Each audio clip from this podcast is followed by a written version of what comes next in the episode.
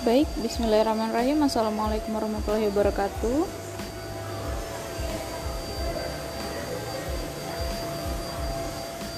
Selamat datang di mata kuliah hukum internasional.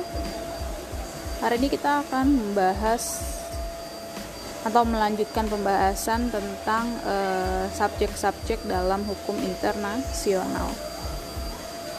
Baik, uh, seperti yang sudah sempat saya bilang sebelumnya bahwa pada dasarnya ketika kita berbicara siapa saja yang menjadi subjek dalam hukum internasional maka akan ada kesamaan konsep antara subjek dalam hukum internasional dan subjek dalam hukum nasional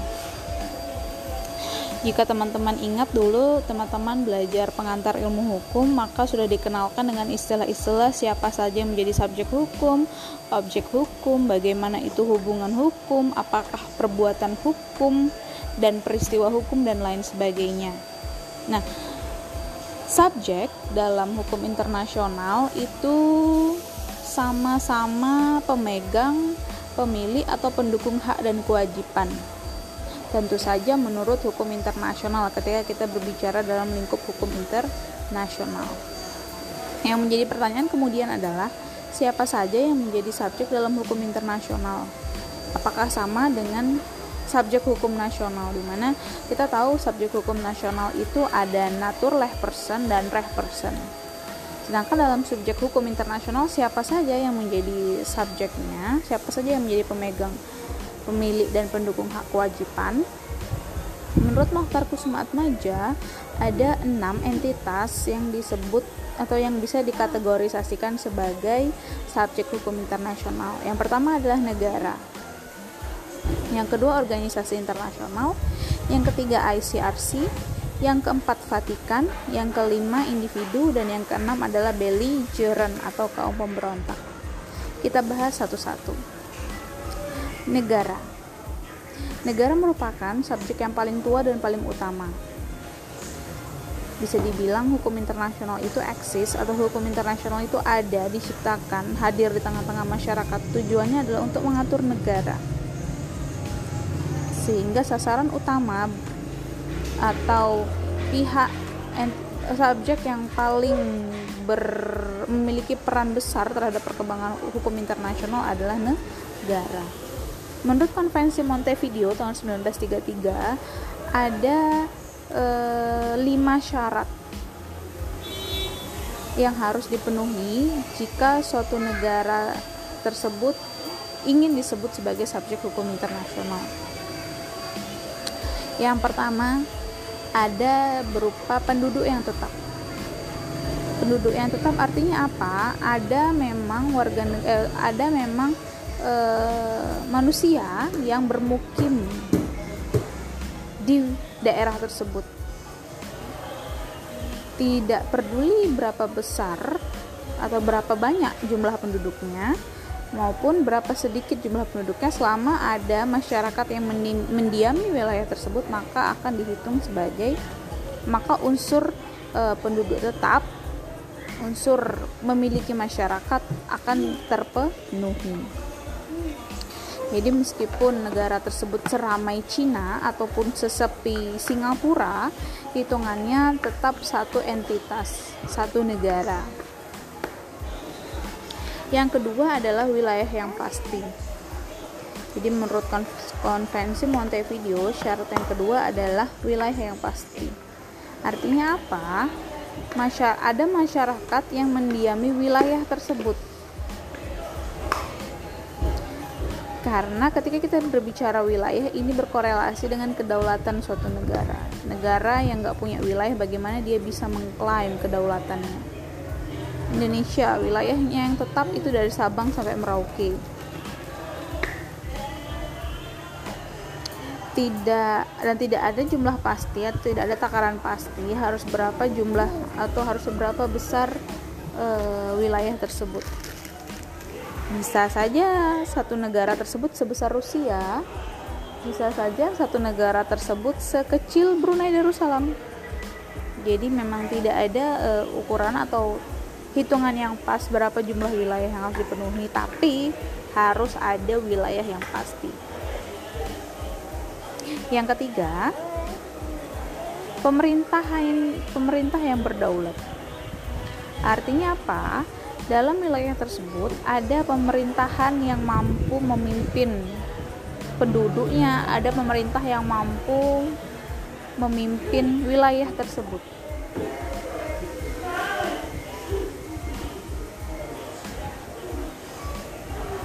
Pemerintah yang berdaulat. Poin yang keempat adalah e, kemampuan dari negara tersebut untuk mengadakan hubungan dengan negara lain kemampuan untuk mengadakan hubungan dengan negara lain dan yang terakhir adalah pengakuan. Jadi ada lima. Yang pertama penduduk yang tetap wilayah yang pasti pemerintah yang berdaulat kemampuan mengadakan hubungan dengan negara lain dan adanya pengakuan. Poin penduduk yang tetap wilayah yang pasti dan pemerintah. Ini merupakan e, penilaian objektif. Artinya secara kasat mata itu ada. Syarat tersebut bisa kita lihat secara kasat mata. Dan sama uh, objektif real nyata. Terlihat nampak uh, syarat tersebut.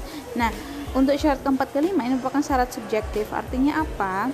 Uh, tidak ada jumlah ketentuan tertentu berapa harus negara yang sudah melakukan hubungan dengan negara tersebut atau tidak ada jumlah tertentu berapa pengakuan yang harus didapatkan oleh suatu negara tersebut sehingga menandakan dia eksis sebagai subjek hukum internasional.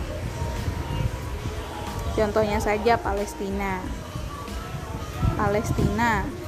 Palestina jika kita lihat kedudukannya dalam organisasi internasional PBB maka dia hanya dihitung sebagai uh, saya lupa namanya tapi dia hanya dihitung sebagai sebuah organisasi masyarakat LSM eh, bukan.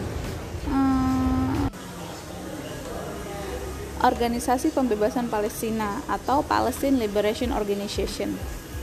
Nah jadi statusnya Palestina ini kalau misalnya di PBB itu hanya sebagai observer karena statusnya masih e, gerakan pembebasan. Menurut PBB padahal banyak negara lain yang sudah mengakui uh, eksistensi dari Palestina sebagai sebuah entitas internasional. Indonesia contohnya dia sudah melakukan hubungan dengan Palestina. Indonesia sudah menganggap Palestina sebagai negara. Sehingga walaupun PBB tidak mengakui, PBB hanya mengakui sebagai organisasi pembebasan. Tapi e, hal tersebut tidak mengurangi kadar Palestina sebagai negara bagi orang Indonesia bagi negara Indonesia. Ya makanya saya bilang ini alasan yang sangat subjektif. Begitu pula dengan Israel, Indonesia tidak mengakui eh, kedaulatan Israel, tapi Israel dalam dalam eh, PBB itu dihitung sebagai satu negara dan itu pun tidak mengurangi esensi Israel sebagai negara karena Indonesia tidak memberikan pengakuan. Sehingga makanya saya bilang ini disebut sangat subjektif. Poin keempat dan kelima itu bisa dibilang syarat yang sangat subjektif.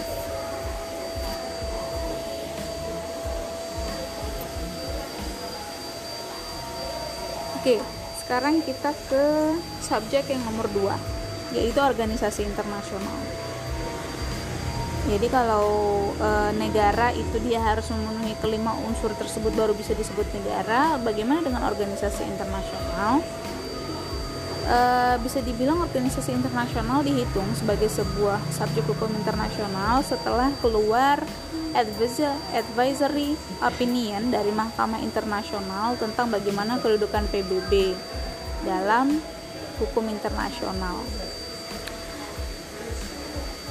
Jadi uh, ini bermula dari tewasnya Bernadotte pada tahun 1948 saat menjalankan tugasnya di Israel. Jadi Bernadotte ini adalah wakil PBB yang sedang bertugas di Israel dalam rangka misi perdamaian dengan Palestina. Namun justru malah si Bernadotte ini ditembak oleh uh, tentara Israel PBB keberatan dengan sikap Israel tersebut karena bisa dibilang e, PBB hadir di sana sebagai pihak ketiga. Tujuannya untuk mendamaikan tapi malah ditembak. Sehingga PBB ingin e,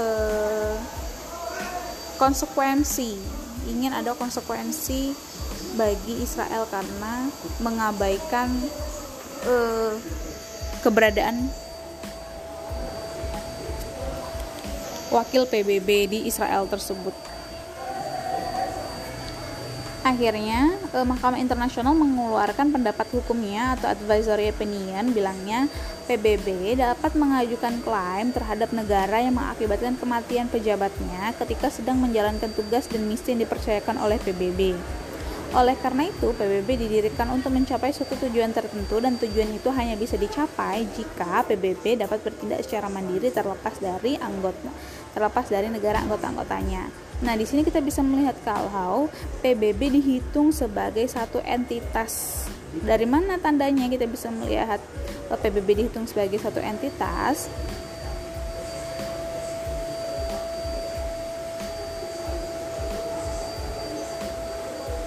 dari PBB dapat mengajukan klaim. Artinya apa? PBB dapat mengajukan klaim pertanggungjawaban terhadap negara terhadap Israel. Karena apa PBB lahir ini untuk mencapai suatu suatu tujuan tertentu dan tujuan tersebut baru bisa tercapai kalau kewenangannya tersebut berbeda dengan negara aslinya si Bernadotte ini. Nah, atau bahasa hukumnya bisa disebut sebagai legal standing, legal personality. Jadi kedudukan hukum dari PBB. Nah, advisory opinion ini atau pendapat hukum inilah yang menjadi landasan bagi PBB kemudian untuk bertindak sebagai subjek hukum internasional dan meminta pertanggungjawaban kepada negara lain jika memang mereka melakukan tindakan yang sekiranya merugikan organisasi internasional tersebut. Menurut Ian Browley, legal personality atau kedudukan hukum itu ada tiga. Yang pertama, persekutuan antara negara-negara permanen yang tujuannya tidak bertentangan dengan kaidah HI. Jadi, e, persekutuan antara negara-negara, perkumpulan antara negara-negara yang memiliki tujuannya tidak bertentangan dengan kaidah hukum internasional. Persekutuan negara-negara tersebut untuk perdamaian dan lain sebagainya. Yang kedua, syaratnya adanya pemisahan kewenangan hukum. Dan yang ketiga, adanya suatu kekuasaan adanya suatu kekuasaan hukum yang dapat dilaksanakan oleh organisasi internasional itu sendiri. Artinya apa? E, organisasi tersebut memberikan mandat kepada yang bersangkutan itu untuk menjalankan tugas dan fungsi dari organisasi internasional tersebut tanpa melihat warga negara dari si yang punya tuh ya dari si yang menjalankan tugas. Jadi adanya suatu kekuasaan hukum yang dapat dilakukan oleh organisasi internasional itu sendiri. Nah, legal personality ini bisa dituangkan dalam yang pertama, piagam organisasi internasionalnya, di mana piagam organisasi internasional tersebut memiliki berisi organ, ADART, fungsi dan tujuan yang berdasarkan pada piagam organisasi internasional tersebut dan organisasi internasional tersebut memiliki sekretariat tetap. Jadi ketika tiga syarat ini dipenuhi, maka biasanya organisasi internasional tersebut akan dianggap sebagai suatu subjek hukum internasional. Contohnya apa? PBB, IMF, International Monetary Fund. Contohnya PBB, UNESCO, UNICEF, ASEAN, Uni Eropa, dan lain sebagainya di organisasi internasional. Yang ketiga, bisa dikategorisasikan sebagai subjek hukum internasional adalah ICRC atau International Committee for the Red Cross atau Palang Merah Internasional. Palang Merah Internasional Palang Merah Internasional ya, bukan Palang Merah Nasional negara-negara. Jadi yang International Committee for the Red Cross. Jadi ICRC inilah juga dihitung sebagai salah satu uh, subjek dalam hukum internasional. Kenapa tidak disamakan saja dengan organisasi internasional? Karena dinilai Palang Merah Internasional ini memiliki poin yang sangat unik jadi bisa dibilang ICRC ini kan lahir awalnya itu karena sebuah organisasi nasional di Swiss yang dicoba didirikan oleh Henry Dunant di mana organisasi ini pure bergerak di bidang kemanusiaan sehingga karena organisasi ini bergerak pure di bidang kemanusiaan sehingga mendapatkan simpati dan sambutan positif dari masyarakat internasional dan berkembang pesat ke seluruh dunia. Dan e, anggota dari Palang Merah Internasional ini bukan negara-negara tapi palang merah nasional dari negara-negara tersebut. Ya misalnya palang merah Indonesia, palang merah Malaysia ini anggota-anggotanya yang bermuara pada palang merah internasional atau ICRC namun e, yang dihitung sebagai subjek tetapi yang ICRC artinya yang benar-benar berada di bawah tanda e, bulan sabit tanda ICRC, bukan palang merah nasional dari negara-negara. Yang ketiga, kita akan bertemu dengan Vatikan atau tahta, tahta suci. Jadi, tahta suci atau Vatikan ini e, tidak bisa disamakan dengan negara karena sifat keistimewaan ini sama seperti ICRC, Vatikan juga memiliki sifat keistimewaan. Apa itu? Karena e, Vatikan ini melingkupi bidang keagamaan dan kemanusiaan yang lahir dari perjanjian Lateran tahun 1929 di mana Italia menyerahkan sebidang tanah di Roma sebagai wilayah atau tempat kedudukannya setahta suci yang dipimpin oleh seorang paus dan Vatikan ini berhak untuk menempatkan sebuah wakilnya di negara-negara lain dan tujuannya adalah untuk menyebarkan e, keharmonisan, keagamaan dan kemanusiaan. Karena sifatnya yang unik tersebut sehingga Vatikan dihitung sebagai satu subjek hukum internasional. Yang keempat, kita bertemu dengan kaum pemberontak atau belligerent. Nah, siapakah belligerent? pada dasarnya eh, belligerent ini terjadi sebagai akibat dari masalah dalam suatu negara yang berdaulat sehingga penyelesaiannya pun harus menggunakan hukum nasional negara tersebut jadi bisa dibilang eh, ini merupakan kaum pemberontak ini kan masalah internal suatu negara sehingga seharusnya penyelesaiannya pun ya dikembalikan kepada penyelesaiannya pun dikembalikan kepada kebijakan negara tersebut. Namun eh, pada era masa kini ada jenis-jenis kaum pemberontak yang diberikan kedudukan atau yang diberikan yang diberikan kedudukan sebagai subjek hukum internasional.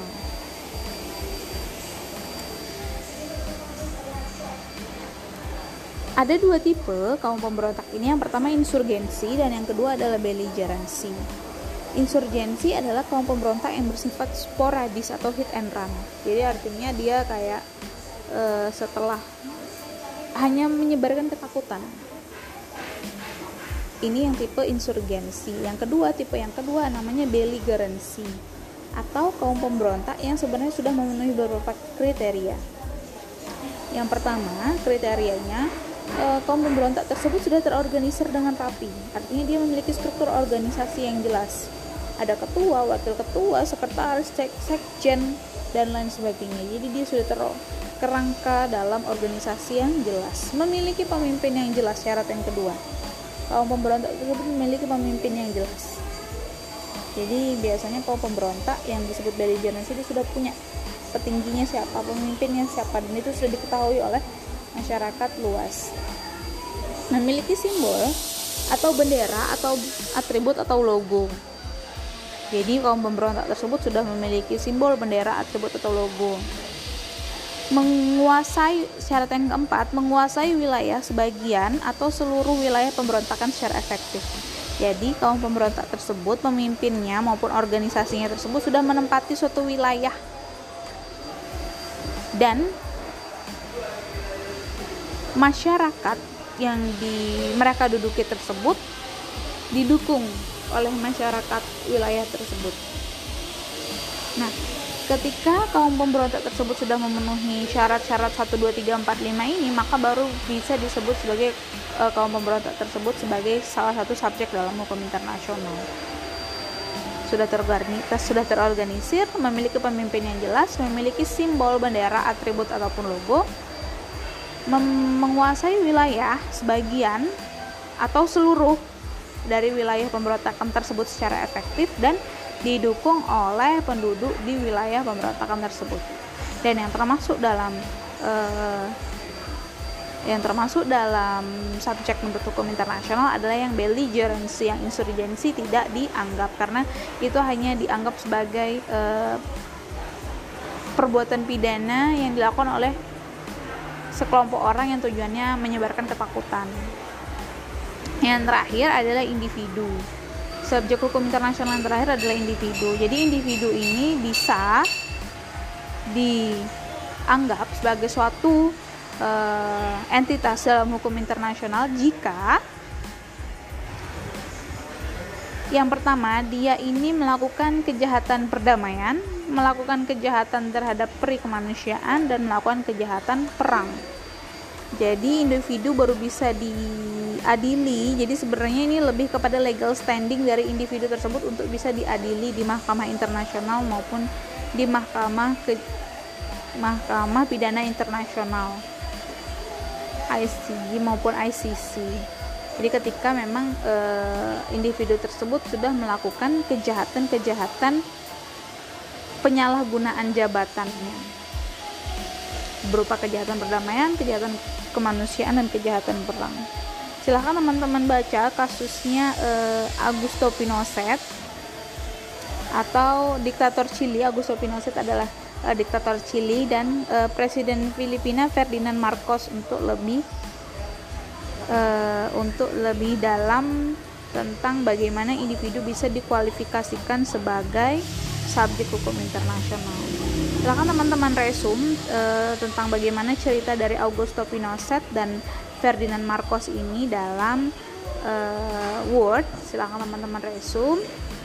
Nah, nanti hasil resumnya ini nanti dikirim ke uh, stream asesmennya Google Classroom yang saya upload di Google Classroom ya di pertemuan ini nanti silahkan uh, teman-teman lihat bagaimana individu bisa akhirnya menjadi sebuah subjek hukum internasional ketika dia melakukan kejahatan yang sudah saya sebutkan tadi.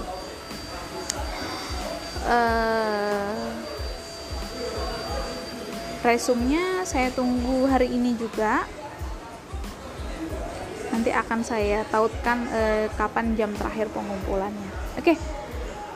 Eh, terima kasih banyak atas atensi teman-teman atas atensi teman-teman. Itu materi kita hari ini tentang subjek dalam hukum internasional. Jadi ada enam menurut Mohtar Kusumat Maja negara organisasi internasional ICRC Vatikan belligerency dan individu sebenarnya di era masa kini masih banyak lagi eh, subjek-subjek uh, hukum internasional yang lain yang bisa teman-teman pelajari sendiri, yang bisa teman-teman baca sendiri dan ingin kita diskusikan di kolom komentar juga boleh. Silahkan kalau ada yang mau ditanyakan nanti langsung saja ditanyakan di kolom komentar.